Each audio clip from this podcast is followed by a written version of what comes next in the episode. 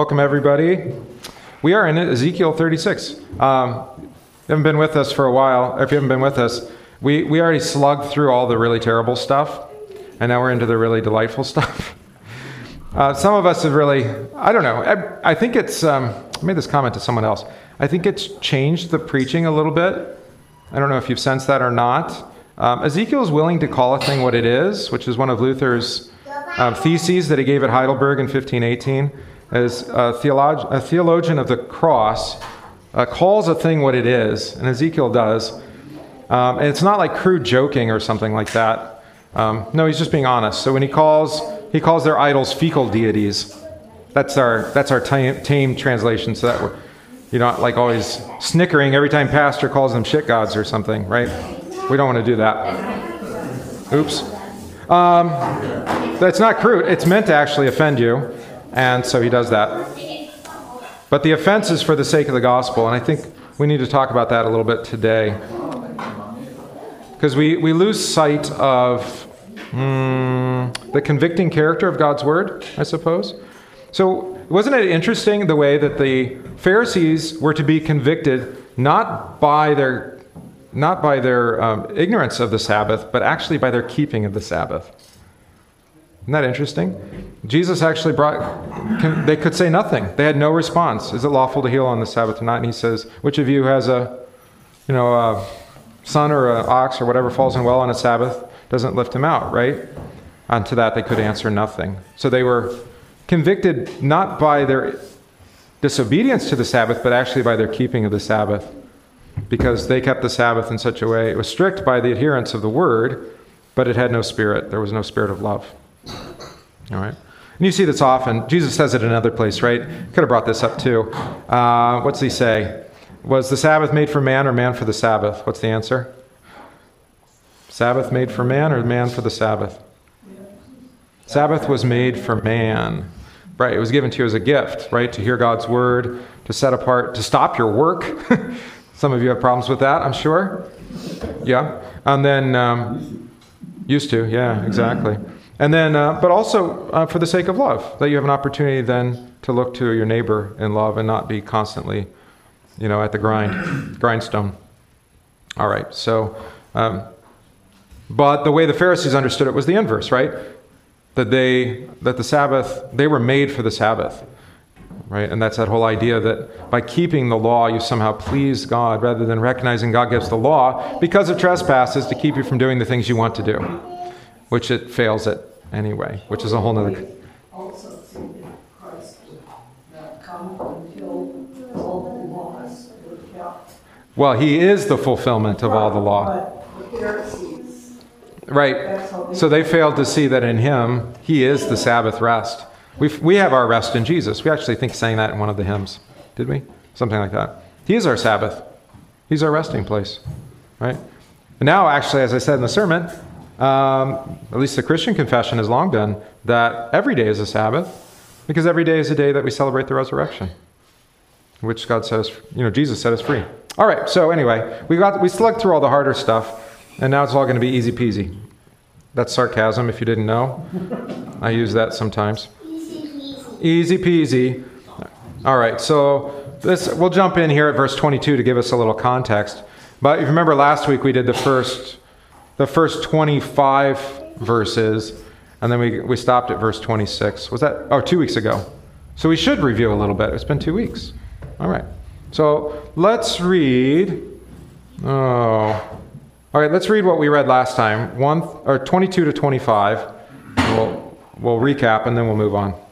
Therefore say to the house of Israel, Thus says the Lord God, It is not for your sake, O house of Israel, that I am about to act, but for the sake of my holy name, which you have profaned among the nations to which you came. And I will vindicate the holiness of my great name, which has been profaned among the nations, and which you have profaned among them. And the nations will know that I am the Lord, declares the Lord God. When through you I vindicate my holiness before their eyes, I will take you from the nations and gather you from all the countries, and bring you into your own land.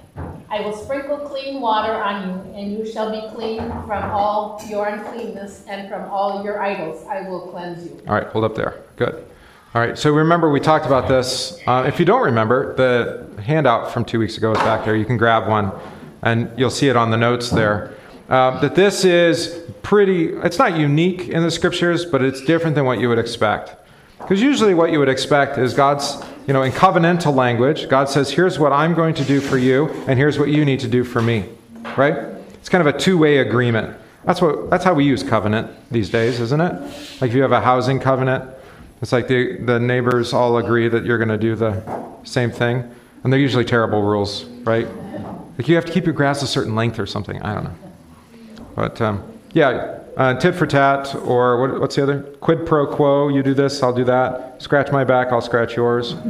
That's kind of how people understand covenant. But not so much in the scriptures. Um, God is the first mover, of course. Um, he's the one that does the thing. And the but here's the thing that gets really mind blowing. By the time you get to the New Testament, he, he definitely reveals explicitly to us that even our response to his half of the covenant, our response to it, he also gives us. So he says, I'm going to do this for you, and then you're going to do this in response. But he even gives the response to us as a gift of his Spirit. So that apart from God, I can do nothing, right? But in God, I do all things through him who strengthens me. We're going to talk more about this as we go through. So th- this is this is not like I feel like somebody had a conversation with me this week about this. I don't know. It's been a kind of crazy week. The funeral was this week, right? Yeah. It was kind of a whirlwind there. We had two funerals this week. Okay. Um, anyway, the, the question was. Oh, now see now I lost the question when I thought about the funeral. Hmm. It was. Hmm. Lost it. All right. Well, we'll come back to that thought. That thought will come back to me. Something about. So God's doing everything for us. Yeah, exactly. Oh, the well, the word is divine monergism. Have you heard that term before? Monergism, mono, mono erges, sole work. It's God's work alone. We have a slogan for this in the Reformation Church. We call it by grace alone. Right? It's by God's giving alone. And so we would say that everything that belongs to salvation is by God's giving. And actually, that belongs to our life is by God's giving too, our vocation and whatnot. And our wisdom and our intellect and our strength and our love and our patience, kindness, all of that comes from God. That was in the sermon on Monday. All right, so this might sound a little radical because it doesn't really have much of a response from the people, but that's actually true through the whole scripture. Matt. Um, so I was uh, talking with my dad a little bit about like where does the evil come from? And Yeah. saying, um, you know, all the good comes from God. He brings us this Holy Spirit to know uh, the, the right way, Yeah. the way and whatnot. Um, but He does not bring us to evil. But. He created us in a way that we have a propensity for that first. Yeah. So he, he gave us the capacity for evil, is what you're saying. Which is a this is a long-standing philosophical question. Abigail probably wrote a paper on this at some point. Right? The problem of evil. Right? Is God the author of evil? Right? If he made us with a capacity for evil, then doesn't that make him the author of evil? Hmm. Right. What is evil? That's also a good question. Which most people think of good and evil as some kind of abstract concepts. Uh, this is all what we were going to talk about today, anyway. So thanks. Um, think of them as abstract concepts divorced from uh, any kind of source of knowledge. Right? They, we somehow, and it is true, written upon our hearts is the law, right? But we know that we're good at deceiving ourselves and the truth is not in us, as quoting First John, right? So, God does tell us what's right and wrong. We have the capacity for evil, but does it come from Him? Or does it come from the evil one? And that's your answer. That's what you're looking for. So, temptation comes from our own sinful hearts, which we've inherited from Adam because they listened to the serpent. The serpent still, or the devil if you prefer, continues to to deceive and to mislead and to lie, right? And he does that through either demonic powers or um, through those who deny, who don't have faith in God. He works through them. Thus, the world itself um, is an agent of evil as well. It's been corrupted by our sin, by God's cursing, which is as close as you can get as God being the author of evil, probably. Um, but none of that is good because it's not from God. It came from from re- rebels. Uh, I love the way the hymn says it. Our rebel will uh, wrought death and, and night, I think. We used in prideful spite the wondrous gift of liberty. This is, uh, O God, O Lord of heaven and earth, which we sing periodically. I haven't, wait, did we sing that yet since you've been here, Abigail? It's a hard one to play. It's a Franzmann hymn. You know the Franzmann hymns? Yeah. And pedal work, the whole deal. It's a mess. He like he makes the music. He makes this is the inside baseball. She knows this. Um, when the words are hard, he makes the music hard. when the, he makes the music hard to sing or play or any, so that it's like, oh, we got to get through this part. Okay, then we keep going, it, which is really brilliant. I don't know. Who, it depends on who he used for a composer, Jan Bender or um, Carl Schalk or whoever. All right. So, uh, what are we talking about? Problem of evil gives us the capacity for wrong. Okay, we're going to talk about that. So, I answered it a little bit, but we're going to answer it from the text as we go. All right. So, um, you'll note here, great diagnostic. We do we do grammar in Bible study. Um, one because you don't learn grammar in school anymore, as I've learned.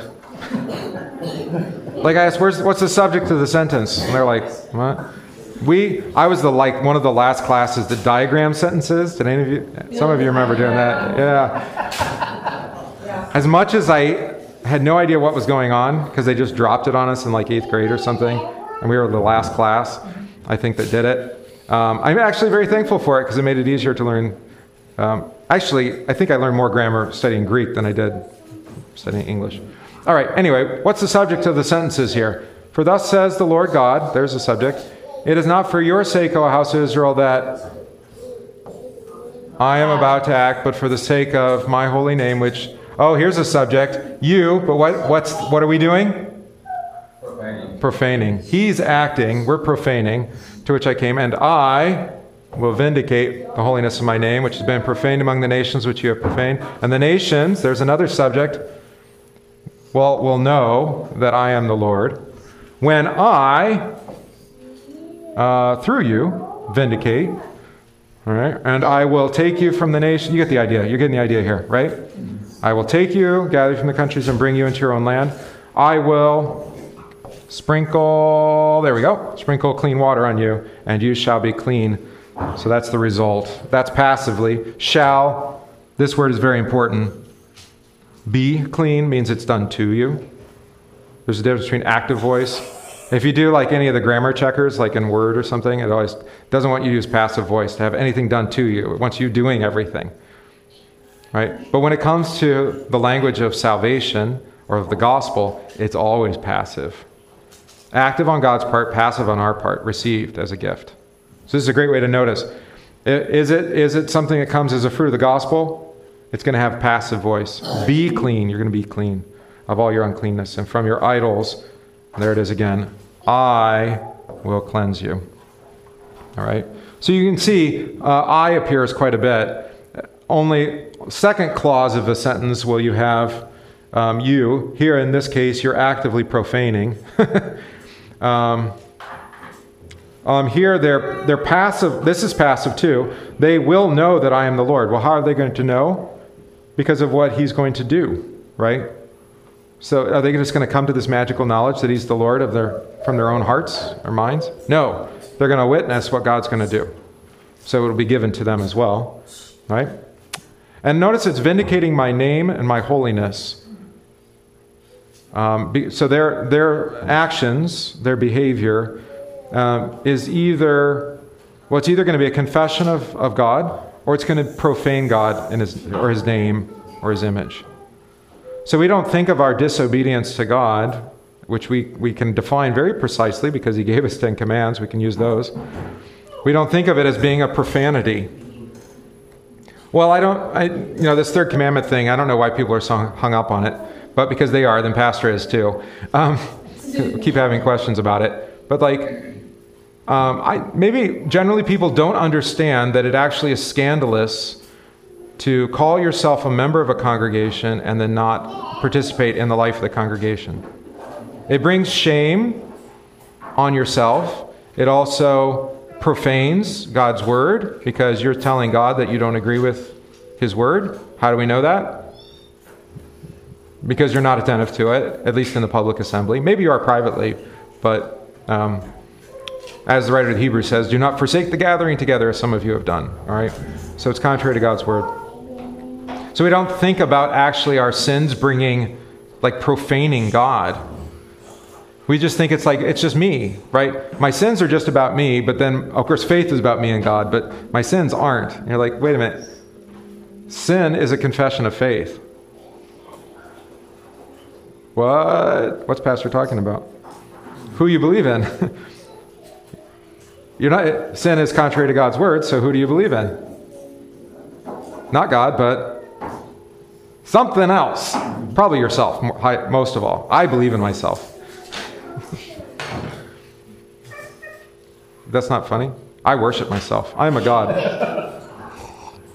That's why. That's why I go up and I have a magic thing I go up in, and then I get to say all my magic words to you.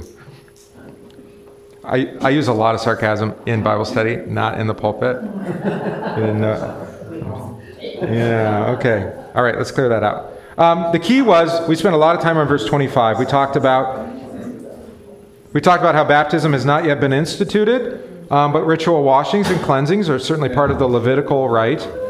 They did it in Leviticus, right? The priests would wash before they put on their their vestments. Um, you, after time of impurity, you would be ritually, you would go for ritual washing.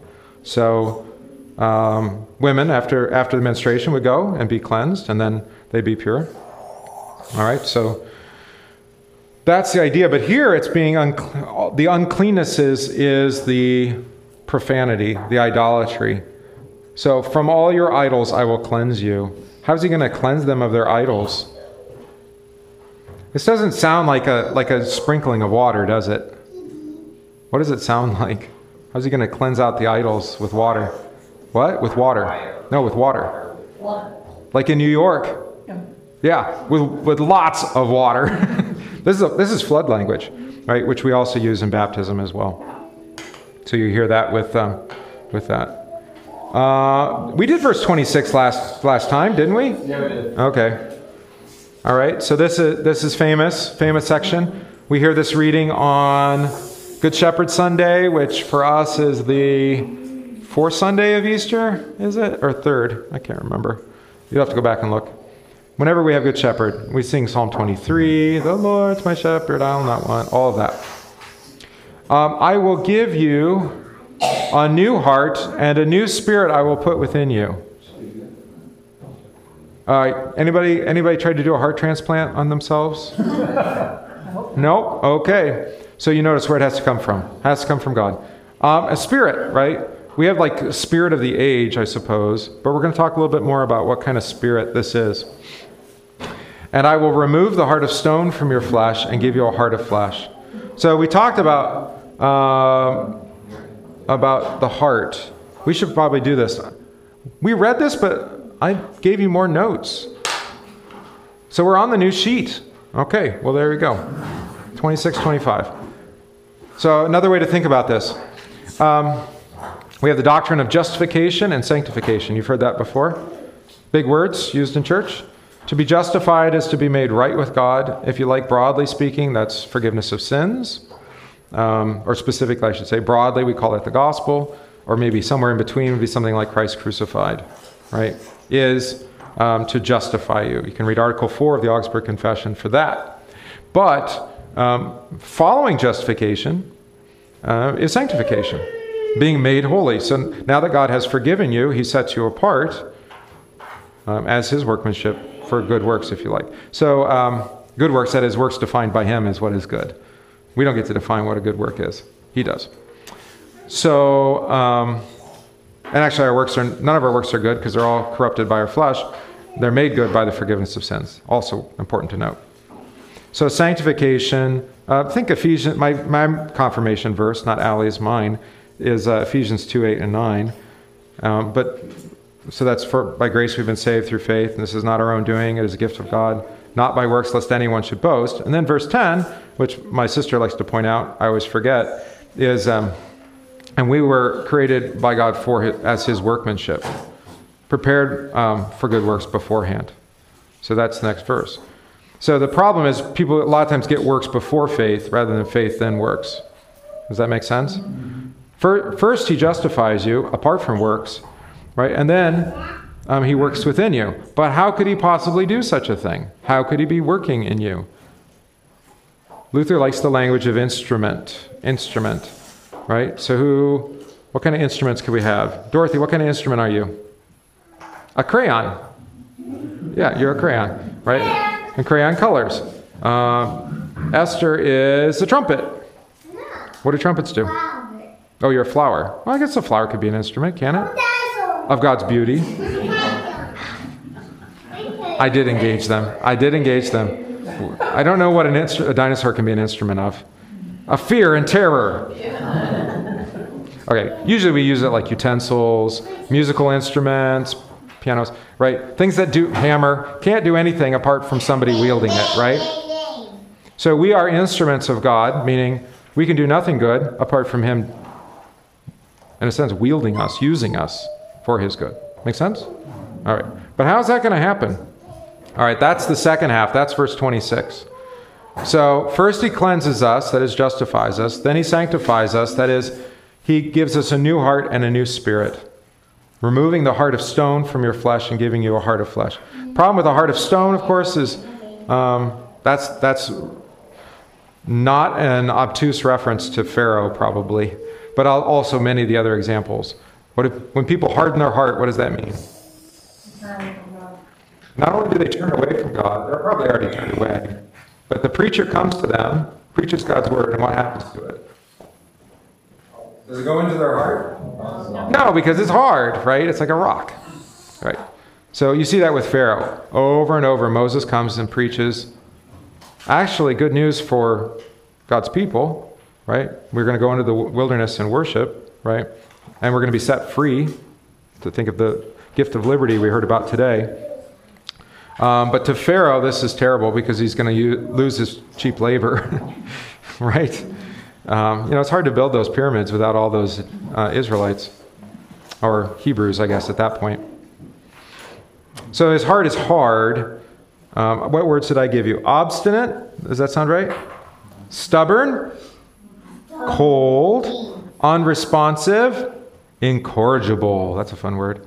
Vicky. What's the difference between justification and atonement? Ah, okay, yeah. So atonement is an old word going to, I mean, justification is also in the Old Testament, but atonement is drawing your attention to um, the atoning lamb. So atoning it just means a blood covering. Yeah, it means to be covered with blood. I don't know why, but that's what it means. Probably the probably the equivalent for us is absolution, which also you hear solution, liquid, right? Ab to be covered with liquid what? Are, when we're absolved, we're forgiven by the blood of Jesus. Which, so all over in the Old Testament, the, the, the poor people, you know, going, they're getting blood sprinkled on them all the time. so the priests are covered in blood, the people are sprinkled with blood. And uh, thankfully, we have, we have farmers here, so that those, the kids understand this. All they're like, "Ooh, that would stink." I'm like, "Yeah, it would stink." But justification is forgiveness. Mm-hmm. Yeah, simply put, I mean, it involves everything involved in us being made right with God. Um, but simply put, we could just say forgiveness. I'm simplifying things. I had the same problem with the sermon today because it's like I'm going to cover a lot of ground here, but I can't explain everything. So that's why I threw in the note somewhere through there. I'm like, you're just going to have to think about this later in the day. Maybe go read the sermon, go listen to it again. Because it's so contrary to our nature. I don't know how to say it in a way that I can convince you it's true. I just have to tell you what's true. All right.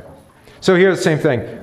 We don't believe this either because we think of our hearts as like, well, we know that their blood's going through them, right? I think anybody not have no coronary. You can't like completely bypass your heart. you can only bypass the coronary stuff, right? So, um, but here's what happens: you get a heart transplant, and it's a heart made by God that's of flesh. Meaning, if it's of flesh, then what can happen to it? Unlike the heart of stone, nothing can get in, right? What about a heart of flesh? It's open. It's open, right. Not only that, it's probably useful, right? Um, so, let's see here. Where was I on the sheet? Oh, Uh, yes, a new heart and a new spirit are given to the baptized, I would suggest. Here you can hear echoes of what we sang this morning, our offertory. Create in me a clean heart, O God, and renew a right spirit within me. So Ezekiel's not making this up. It's right in the Psalm, right, from David, which was after his, um, actually after his adultery affair and murder and whatnot with Bathsheba when he sang that. Cast me not away from thy presence and take not thy Holy Spirit from me. So you see, David's confessing, I need a new heart and a new spirit as well in the psalm, which is, what's the math? Doing the math. How many years before? Hundreds.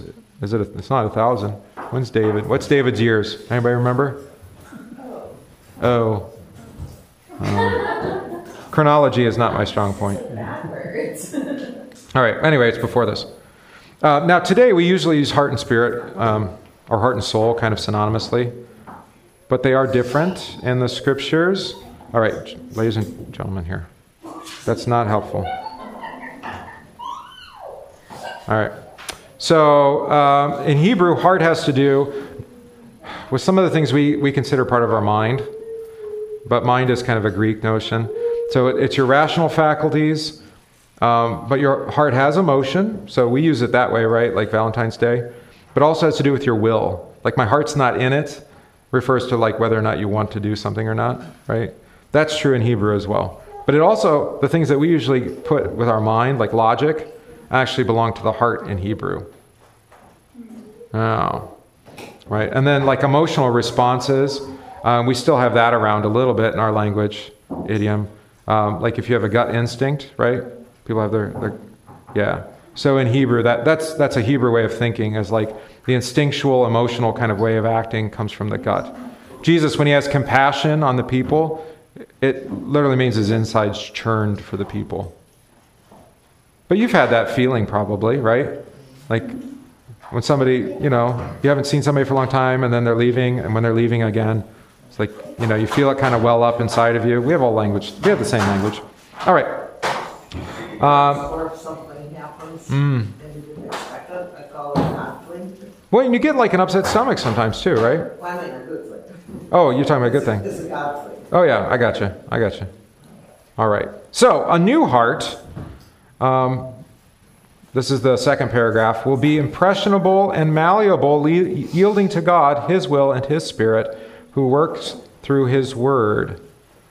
So the implication is that a heart of stone is incompatible with the creaturely nation God has originally given Adam and Eve and incompatible with God's redemptive purposes. So in order to be saved, he has to give you the heart transplant. The sinful nature cannot be trained or tamed. It must be surgically removed. That's not how people think of the law. That was in the sermon today. They think if we just have better rules, then, then people will behave better. They have the wrong heart and the wrong spirit. Um, some of our, the founders of our country, not to get too political, um, actually acknowledge this. Madison is the one that comes to mind, but I think others did too. Is that immoral men will make a moral government regardless of how good the laws are. All right. So, I mean, because it's all about enforcement, right? You actually you actually have to believe it, and they don't believe the laws. Uh, well, yeah. What do they call it? Two-tier justice or something? Isn't that what we call it today? Yeah. So it's an insurrection if the wrong people break into the Capitol.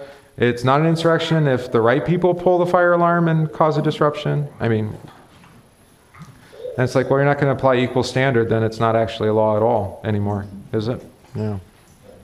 Yeah, and it's because their heart's not in it. They're not actually moral. The people who make and administer our laws aren't moral people. And they're not moral because they have no external source of morality.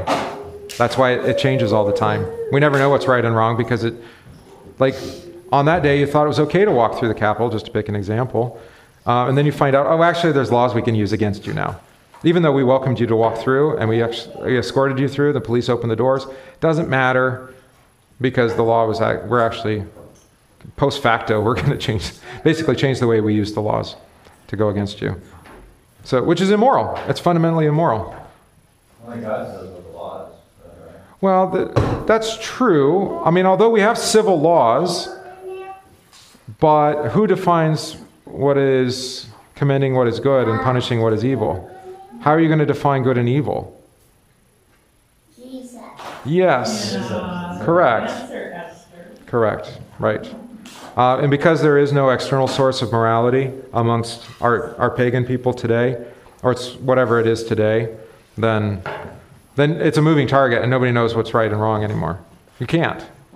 Because you don't know what laws you broke. I mean, you've how many felonies did you commit on the way to church today? Something like three, I think it is. There's a book on this. All right, so anyway, sorry for the distraction. We need a change of heart, uh, and that heart has to come from outside of us. All right.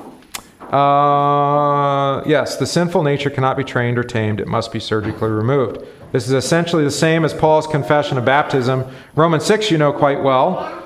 We were buried, therefore, with him through baptism into death, in order that just as Christ was raised from the dead by the glory of the Father, we too may live a new life. So, this is going to be the beginning of many chapters in a row from Ezekiel, which are basically death and resurrection, is what he's talking about.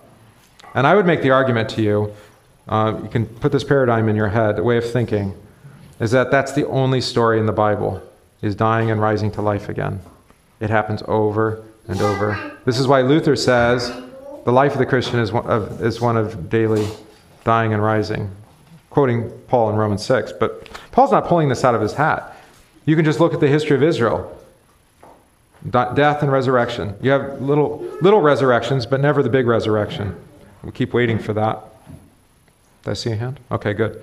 Next, I will put my spirit within you. How can he do that? Because you have a heart of flesh. There you go. And cause you, all right, so there's this is passive language, right? Cause you to walk in my statutes and be careful to obey my rules. So where does obedience to the law come from, for example? Does it come from your heart? From your flesh? Nope. No, from the Spirit that's put within you. So that Paul will boldly say, That it is not I who do these things, but it is Christ who is in me who does them, namely working by his Spirit. So, um, this is similar to your question, Matt, but it's another way of talking about this is that um, I, apart from Christ, I can do nothing, right? And so, most of the Christian life, there's a couple different ways you could say this. You could say it is getting used to our sanctification. So, God has set us apart. He's given us a new heart and a new spirit, His spirit, right? And then we're just, it's so weird to say, I'm just going to do what, what Jesus would have me do. That we don't, it takes a long time for us to get used to that. Instead, we always want to revert back to the things we know, which is ultimately the flesh and the law and other things. That's one way to say it. Um, getting used to our sanctification. You can write that down. Um, the other, but the other way to say it, what was I going to? I don't know what the other way. My mind is not working today. I am so sorry. Well, well, I mean, but I think there's an example that you, especially parents, will understand is that obedience doesn't come by the law. Right? Now, it is, the law is necessary for love. Like, you don't love your children if you don't discipline them. Right? Um, you all know this, right? But it's hard. It's hard lesson because it doesn't seem very lovely. But to leave them, especially if their disobedience is contrary to God's word, not just against you or against some arbitrary rules, but in particular against God's word, to leave them in that is to leave them in their sin. Can you think of any less lovely thing you could do? This, this applies to any of the authorities, you know, um, offices that God has established with that kind of authority. So that He's given parents to preach that to their children. He's given pastors to preach that to congregations. And He does give civil rulers that too. They do hold a position of authority. But I know Matt's thinking, but they don't use it rightly, almost ever. Yeah. Luther calls the civil use the failed use. So, fair enough. Um, you know, when we pray the litany, I'm like, the people who wrote this had godly princes. Yeah, they also lived immoral lives, but at least they gave a token nod and they went to church. They, I mean, they, maybe they even tried. I don't know, but they weren't like openly rebellious against, the, you know, opposition to the church. The people who wrote the litany. Um, but the Christian church has known that kind of opposition from civil rulers. Just think all the oppression under the Romans, for example. So, all right. Sorry if I'm a little scatterbrained, but you get the idea. I think. I will cause you to walk in my statutes. Be careful to obey my rules. You can't do these things, only Christ who is in you does them. He does it by his Spirit. Oh, I know what I was going to say. Thank you for reminding me. Mind, I said to my mind. Money, money, money. No, we're not talking about money. now you just distracted me again. Why did you do that? Um, another way to say, like, getting used to sanctification is like the Christian life is learning how to get out of the way of God. You know? And he, he's teaching us that all the time. Don't do that, do this. Stay here, don't go there. Getting out of the way of God so that he. Or um, Dr. Norman Nagel, of blessed memory, he's now deceased, he said it this way that God's word would have his way with you. I've used that in sermons. Right? I mean, that's, that's our prayer that God would actually have his way with us. Surrender yourself to him. Being, sur- yeah, it is a sense of surrender. It's also a sense, I mean, Paul actually calls it being slaves of Christ, which sounds horrible with chattel slavery and all of that language, but it's like, no, we want to be bound. I mean, in the same way that a husband and wife are bound to each other and serve one another, or are slaves to one another, if you want. Matt, you remember that? I just said she can call you slave. If it's not already true in practice, now it is theologically. Oh, he does not like that. Right, but um, think about think about how um, Saint Mary at the wedding at Cana said it to Jesus, right? Or said to the servants. Jesus rebukes her, like, "What is what does running out of wine have to do with me?" But she says to the servants, "Do whatever he tells you." She binds them to him, right? Listen to his word and do what he tells you. It's a beautiful picture of what really what the church is given. One of the things the church is given to say is listen to Jesus, do what he says, right? He says, "Take and eat," so take and eat it. Now, you could hear that as a command, right? Or take and drink. It is a command. Take and eat, take and drink. But attached to the command is a blessing. So why wouldn't you do it? You don't want to be blessed? You want to be blessed? Yeah, so you went through instruction, you were examined, absolved, and you received the blessing today. First time, what will hear, what will be many times, right? It'll continue to bless you. And it will no longer be a command. I mean, it never really was a command probably for you. You just wanted it because that's what faith says. I want what's good for me, and this is what you tell me is good for me. So you can always look at it both ways. All right, where were we? You shall. Uh, did I have more to say on that? Oh, I did. Look at that big paragraph. Oh, no. Well, we've talked a lot about this um, already, but um, we want our spirit to be His spirit. And it's not that we don't ha- we have a separate spirit. Um, we have a separate heart in a sense too. He has his heart, we have our heart. But what we want is those two things to be together. Right? Another kind of actually marriage uses that picture sometimes, right? Two hearts beating in one. By the way, you want to you want to know how to synchronize everybody's hearts in the room, so we're all beating in sync. You can do it. You know how to do it? Sing. Mm-hmm. Yeah. Yeah. If you have a sense of rhythm. If you don't have a sense of rhythm, your heart may never sync up. Yeah. After you sync, you'll find everybody because we breathe together. Our heart rates will synchronize.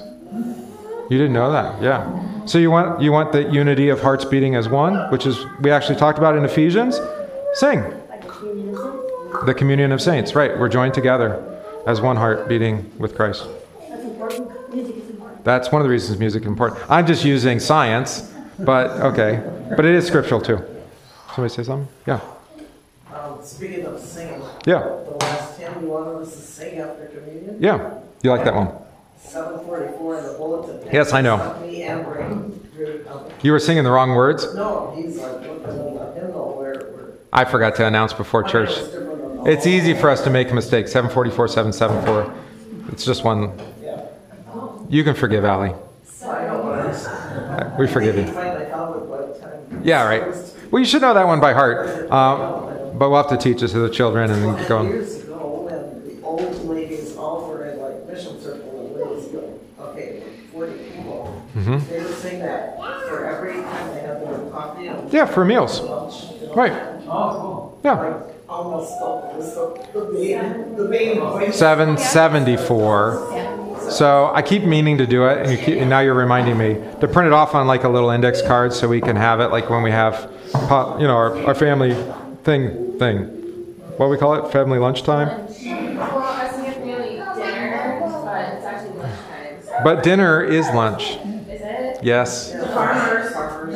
Yeah, dinner, supper, I think family dinner sounds. Especially on Sunday. Like the big meal is Sunday afternoon. Yeah.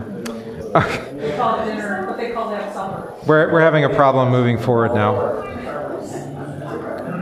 Okay, all the things that I was just telling you about, about you could broadly call it the category of new obedience, which is actually, we have an article in the uh, Augsburg Confession that's called, the, or it's a section, I should say, of Augsburg 4 called the new obedience. You can go read about it.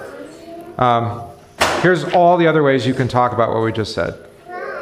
Right? The heart's beating in one, new, new spirit, heart of flesh, all of that. This is, I would suggest this is probably the thing that we're, hmm, I don't know. It's one of the things that we're definitely not very good at communicating with folks. Is this um, the idea that, that our obedience is not ours, but it is, it is ours, but by giving, God gave it to us in Christ. Hmm. Just as we don't really understand what freedom is like, because we want to live as slaves. You our civil government's a great example of that. But you know what the taxation rate was under the Roman government? It was, it was one day's labor was the income tax. Mm-hmm. Yep. So if you made a denarius a day, it was one denarius. Whatever one divided by 365 is. Right. Yeah. I mean, we're effectively debt slaves. And then we ask, give me more debt because I want more services. Okay. Well, whatever. Um, okay. So let's move on. I think that's enough on that. I gave you lots of citations there. You can go read that third paragraph. It will, it will help you. Let's keep reading. We are at verse 28, right? All right, let's read that. Okay. You shall dwell Yeah. in the land that I gave to your fathers, and you shall be my people, and I will be your God. And I will deliver you from all your uncleanness, and I will summon the grain. It's uncleanness. Oh, yeah, I gave my glasses. Changed. It's all good. Uncleanness. Uh-huh. And I will summon the grain and make it abundant, and lay no famine upon you. Will make the fruit of the tree and the increase of the field abundant, that you may never again suffer the disgrace of famine among the nations. Then you will remember your evil ways and your deeds that were not good, and you will loathe yourselves for your iniquities and your abominations. It is not for your sake that I will act, declares the Lord God. Let that be known to you. Be ashamed and confounded for your ways, O house of Israel. All right, hold up there. Okay, we talked about before um, one of the ways that sin is manifest is not just in our lives and our attitudes, our flesh, but the assaults of the devil and the and the and the demonic host. But the third way is the world, which is a hard thing for us to get our heads around. I think, especially since I probably made a note about this on here somewhere. Yeah, it's on the backside. That so much of what we hear today is an idolatry of the world. I mean, creation. Right? As if it's. I mean, Christians even say this, and I, I would discourage you from ever calling creation Mother Earth.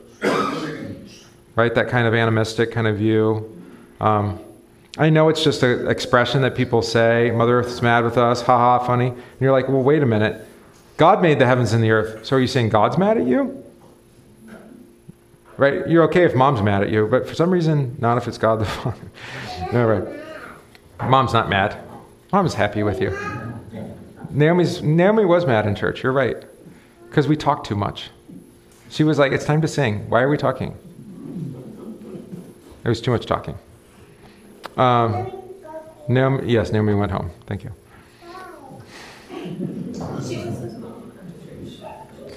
Okay. I'm white knuckling it here. Out of the mouth of babes. Okay, so creation. We don't want to deify creation, but we do have to recognize that God cursed creation. The thing He made, He cursed, right?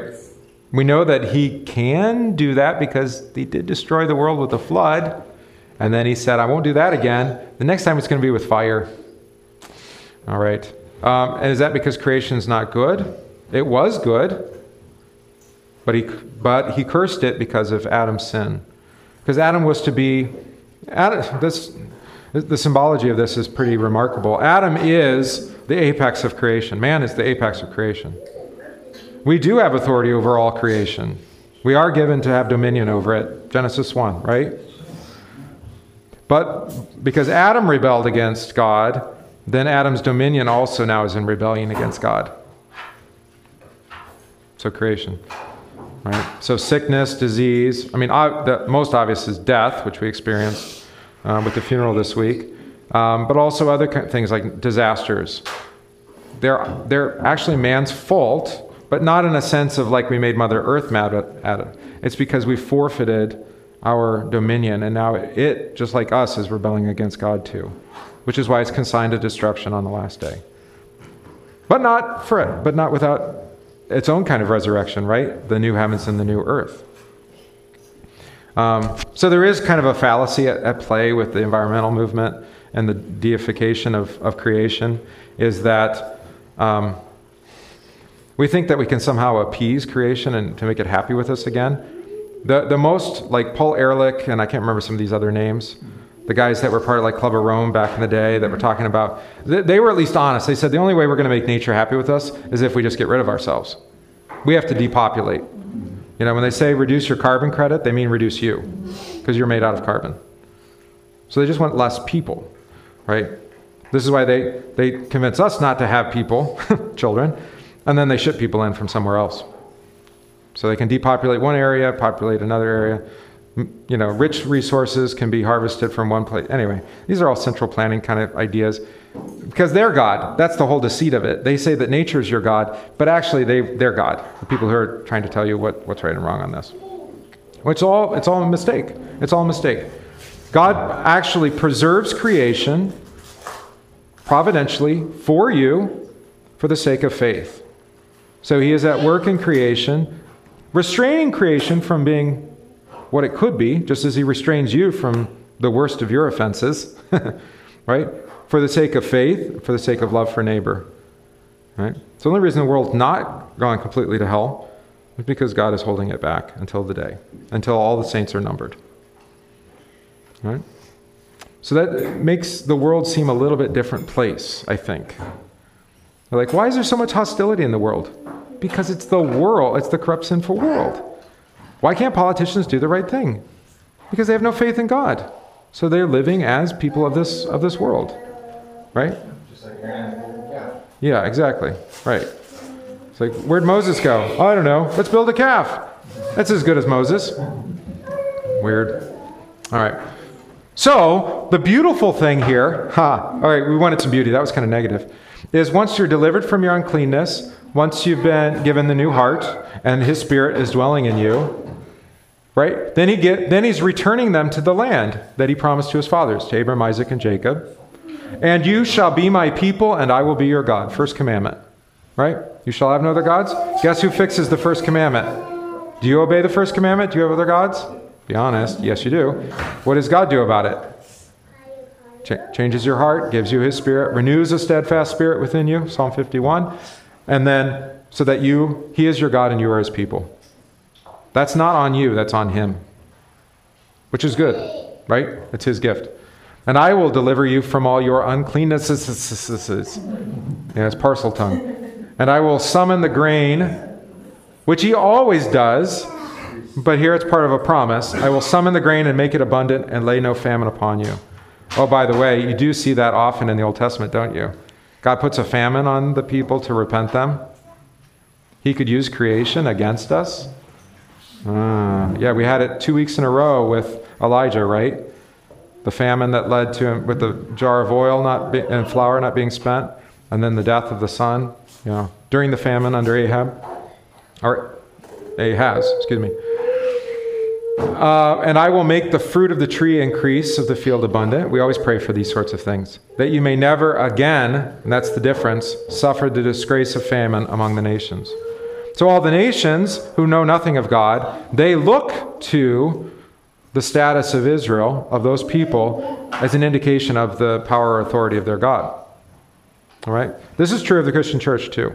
Others look at the Christian church, the congregation in particular, and they, they use that to judge whether or not what we preach and teach is true or not. So if they look at a, at a Christian congregation and they say, look at how they love one another, then, they're, then necessarily Paul reminds us that they're going to ask, And we need to be prepared to make a defense for the hope that is in us. Why do you guys do that for each other? Why do you have these meals on? It's like, why don't you just go home or just go watch a football game or whatever it is? They're like, no, it's we actually want to show love for one another. I'm like, well, why do you want to do that? Right? They're not your family. They're they're not even your friends. Well, we might be friends, but uh, no. He said, "It's not I who do these things; Christ who is in me." Well, who's Jesus? What, you- what? Jesus tells you to what? You have all sorts of things you can explain, right? And they'll be like, "That's all crazy talk." We're like, "It's fine, but come and see. Just come and see." Right? You're like, "Oh, that's amazing." Or forgiving one another would be the, the craziest thing they would ever see, because we don't forgive anybody. We can't forgive our politicians, which is why I never like praying for them, because I don't want to forgive them. Magistrates, like our corrupt judicial system, like don't ever go to trial because you'll probably lose. And if you don't lose, you're going to go bankrupt because they'll they'll keep yeah because you have to appeal it to the point where you don't have any money left. then you just have to accept the charges. All right, but Christians say no. That's not how that's not how we're going to think. That's not how we're going to talk. That's not what we're going to believe. Is that God God is at work in creation, like I said, restraining um, evil, delivering us from evil as we pray in the Lord's Prayer. Hmm. so, can He deliver us from evil tyrants? Uh, is it yeah? Is He God or not? Right. That's the point. Uh, now it is true though. He does consign this world to destruction. It is the the proving ground of, of the devil and his angels by God's giving. Right. He delivered it over to the devil. Well, we did, and then God said, "Okay," and let let it go. Um, but He's not left us without without hope because He's promised to deliver us, to forgive us. Right. Deliver us from the evil one. We were going to talk about that, but we haven't gotten to it yet. All right. Um, so, what's he going to do? All, all of creation, this is all end times talk, I would suggest. I mean, they are going to be delivered back, but the land is never going to be like he describes here. So, we're still looking to it. This is all the language of Eden. But it's actually greater than Eden in a way because it's coming out of nothing. Well, Eden came out of nothing too, I suppose. All right, and then notice what's going to happen here. He took away the disgrace of the famine among the nations. So all the nations are going to look and be like, What is it with Israel? What happened to these people? Look at what their God has done. Not only did he send them in exile, but he brought them back and he made them even better than they were before. He put them to death to raise them up again, which is what he does with us each day. All right? Then you will remember your evil ways and your deeds that were not good, and you will loathe yourselves for your iniquities and your abominations. I love this word for loathe yourselves. I think I translated it for you on here somewhere. What verse is that? 31. Feel nauseous in your face. Was that? You're going to throw up a little bit in your mouth. That would be how we'd say it today. When you remember your, your, your evil ways and your deeds that were not good. That's accurate. Yeah. But the only way that, that your old self is going to disgust you is if you've been given a new self. Am I right? Yeah. It's in contrast. You're like, oh, I used to be like that. Ooh, really? I lived that way? I thought those things? Yeah, I did. And they disgust you. And they should. Right? And they should. All right? And we'll talk about what maybe that might do for you. It is not for your sake that I will act, declares the Lord God. Or I would say, not, it's not for your sake alone, anyway, that I will act. Let it be known to you. Be ashamed and confounded for your ways, O house of Israel. All right? So, one of the essential parts of the Christian life, I would suggest to you, and not one that most of us were ever taught um, to practice, is, the, is actually to confess privately to the pastor and be absolved. So, when your sins come to remembrance, when you throw up a little bit in your mouth, when you remember how it was, that's, that's a call to confession. So just confess it to God and say, This is how I feel about my sins that I had. I know you've cleansed me from them, but I remembered them. He doesn't want you to remember them, so he absolves them. He says, I forgive you. I wash them again, over and over. And uh, some reason we lost this practice, I think it's because we turned it into a law. That would be my guess. Some of you were around when you had to go to confession before you went to the sacrament, right? You remember that? It's probably when you, it's probably been gone most of your lifetime. Hearts, I forget which pastor we had, might have been a vacancy pastor, sometimes we went into the school even to Oh, really? see him there. Like, I'm sure it was gone by here. Yeah, Oh yeah, you're probably back here somewhere yeah, talk to him. when you were when you would still confess privately to the pastor. All right, Well, see, I got confirmed with Pastor Zap, with the corner of that one. right, Did That you? was a fifty-six, like, um, right. Oh, Yeah, nice tie. Pocket square, good. Yeah, my picture's up there too. That would be, that would be old Pastor Stolper, there's a vacancy, retired vacancy. Okay. We, we would. He would meet over. You'd meet over at the school. You would confess to him privately. See, what happens by saying you have to confess before you can before you can commune is what have you just done to what is supposed to be a gift to you? Made it law. Made it the law, right? Now I know Allie's looking at me because she's thinking, "Wait a minute, Pastor, you made me go through all these classes before I could have the Lord's Supper." That's not what I was thinking. Okay, that's good. I, no, it's good. I No. Oh, what would you confess about? That's a very good question. Thank you for asking. Um,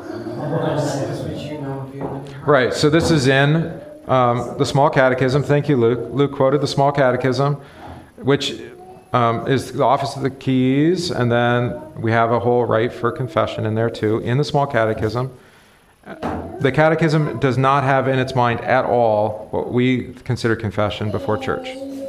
It's not there this corp- corporate confession that we do is confession and absolution. I'm not saying it's not. You are confessing and being forgiven, but in a general way. We could call it the general absolution if you want. It's declaring what's true. And yes, Pastor is saying, I forgive you all your sins. That's true. But as Luke pointed out, the Catechism reminds us that we know and feel particular sins in our heart. Those are revealed by God's Word, sometimes after the sermon. you heard something in the sermon, right? And that's the opportunity. Some of you have taken advantage of this. We did it in Lent, not last year, maybe, maybe the year before. Um, oh, because we had the meal last year. And I think I did it before. Anyway, it doesn't matter. We'll do it after services, maybe.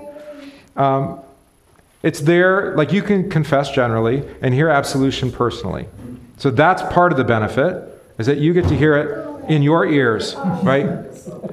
In the name of Jesus, I forgive you all your sins. And you're like, okay, there's no question that it was for me, right? So that's the that's the chief benefit. The second benefit is that I don't want you saying out loud before church, "Hey pastor, let me tell you what I did this week." right? And then we all get to we all get to have our struggle session and admit all our faults because that would be so performative on the first hand.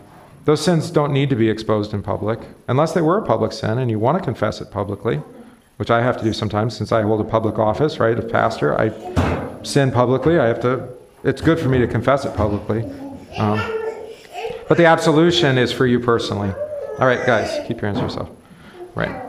So I think the reason why it fell into neglect and disuse over the last 70 years or so is because it was made an obligation and not a gift. Right? Now, you can hear it that way. If you don't confess your sins, they're stuck to you.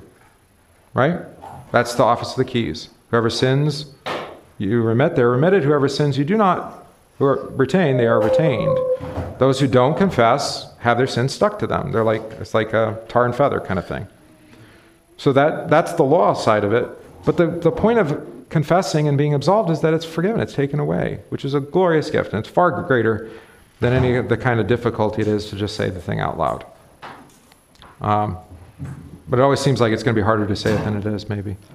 So that's the, that's the problem, I think, is that we've lost sight of just the, the, the great benefit of, of confessing and actually saying this is against God's word. And I, I thought it, I believe it, or I, I did it, right? And then, and then you will see actually the, the benefit of hearing that absolution personally is that I, the Spirit works in it in amazing ways. And you'll see, at least in my experience as pastor, you'll see people, their lives amended by the Spirit at work in that absolution. I'm not going to make you do it though. In the same way, I don't want to make you go to church. Why would I do that?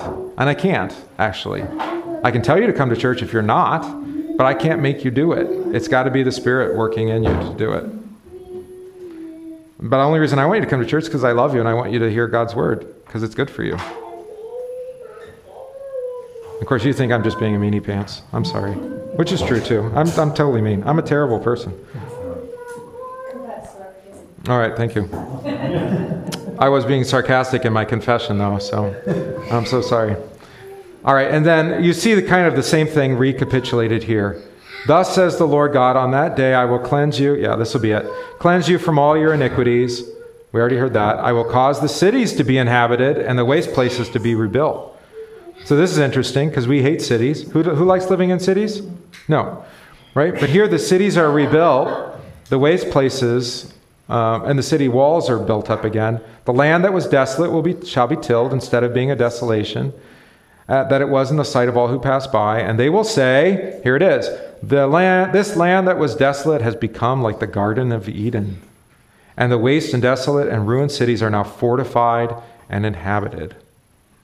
So there's this making right what, what went wrong, which is a nice way to define justification too, by the way, making right what was wrong.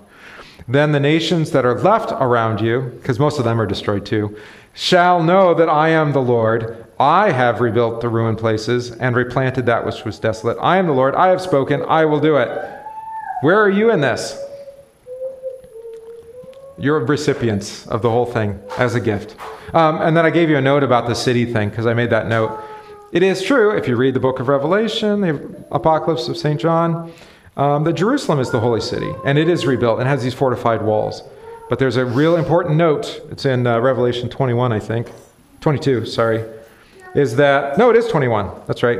Is that the gates remain open perpetually. So the people come to and from Jerusalem without restraint, without constraint. You just reminded me of a question, um, Bible study this week. You talked about Revelation and Jude, Yes. and not, are they not considered canon? Huh, depends on who you ask, yeah. They're, they're disputed. I, I thought that it's in here, it's. Huh. Not for Lutherans.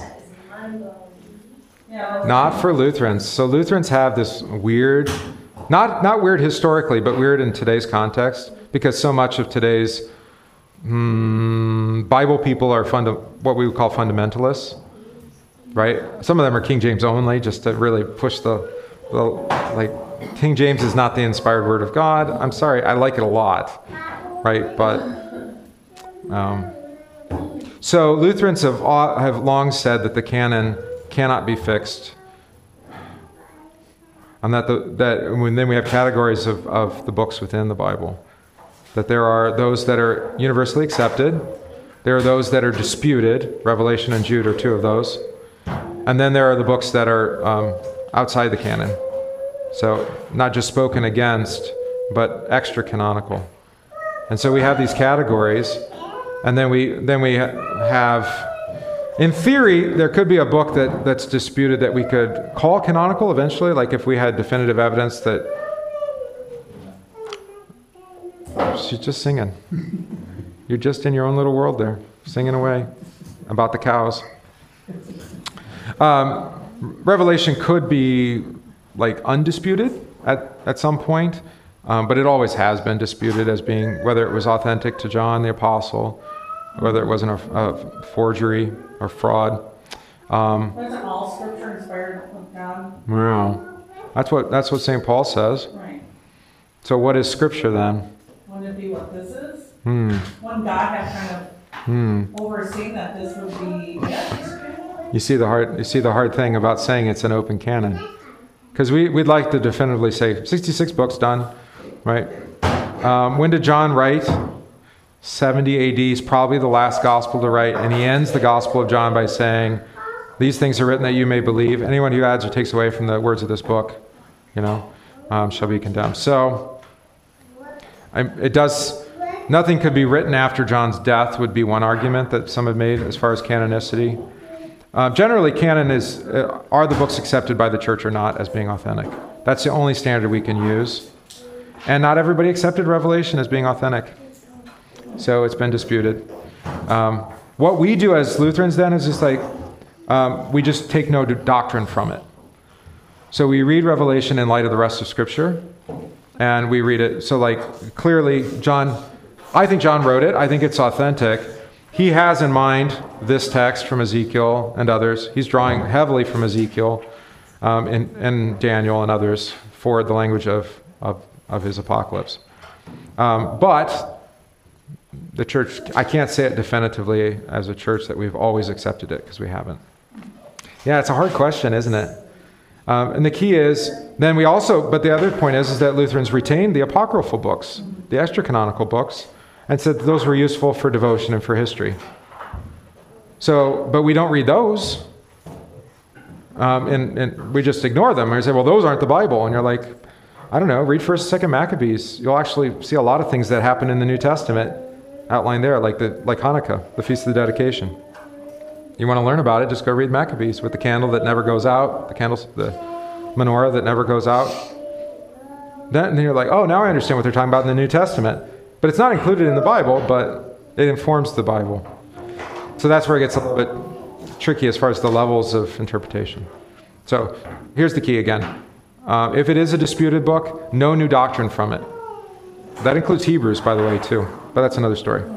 Yep. All right. Uh, and then the end. Thus says the Lord God, this, this also I will let the house of Israel ask me to do for them. Huh. I will let them ask me. Nice. To increase the, their people like a flock, like the flock for sacrifices, like the flock at Jerusalem during appointed feasts, so shall the waste cities be filled with flocks of people.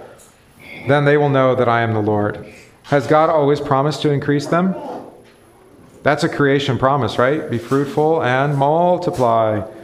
Right? But here they're asking him to do it in faith, is what I would suggest.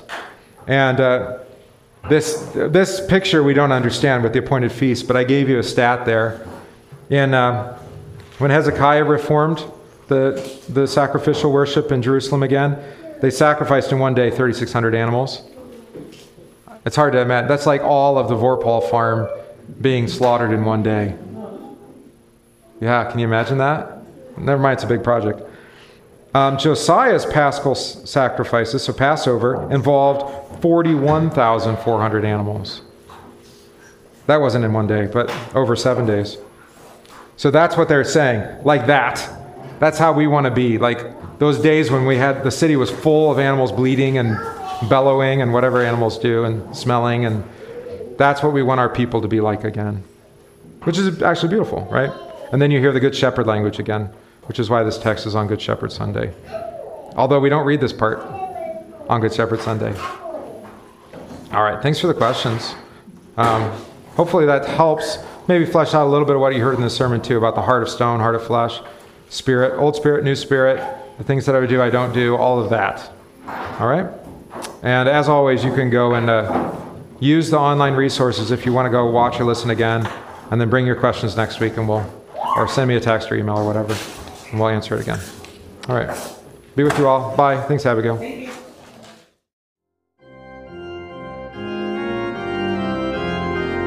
We thank you for listening to this podcast from St. John Evangelical Lutheran Church Sermon Center in Random Lake, Wisconsin. If this podcast is of benefit to you, please consider supporting the work of St. John by visiting stjohnrandomlake.org, that's stjohnrandomlake.org, slash support, and give today.